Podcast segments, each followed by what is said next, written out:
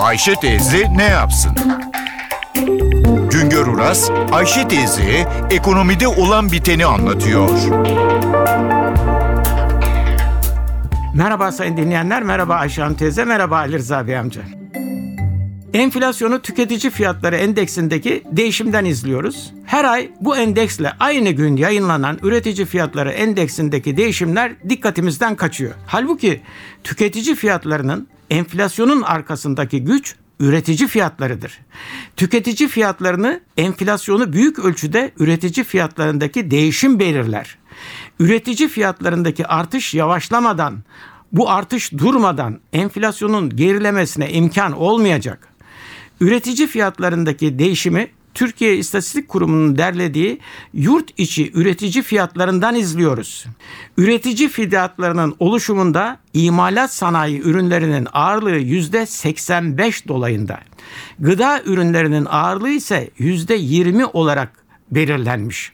İmalat sanayinin bütünü içinde her sektörün ağırlığı farklı. Örneğin giyim eşyası sanayinde fiyat değişimi yurt içi üretici fiyatlarını yüzde 2,72 oranında etkiliyor.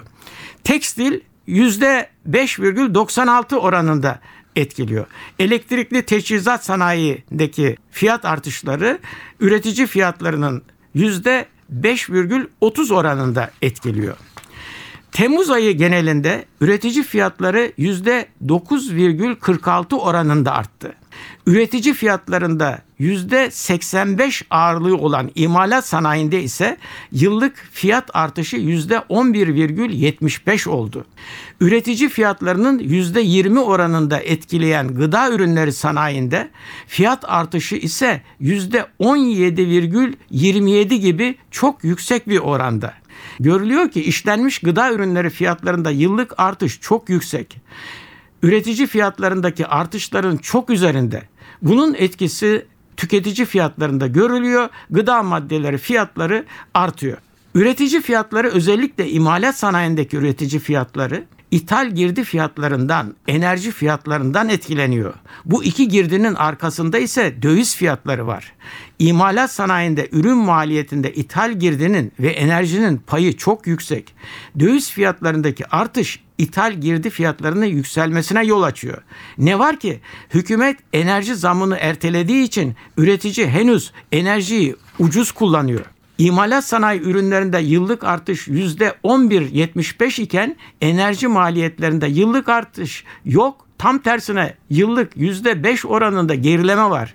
Açık anlatımıyla ertelenen enerji zamları önümüzdeki dönemde üretici fiyatları için büyük bir tehlike teşkil ediyor. Bir başka söyleşi de birlikte olmak ümidiyle şen ve esen kalınız sayın dinleyenler. Güngör Uras'a sormak istediklerinizi ntvradio.com.tr adresine yazabilirsiniz.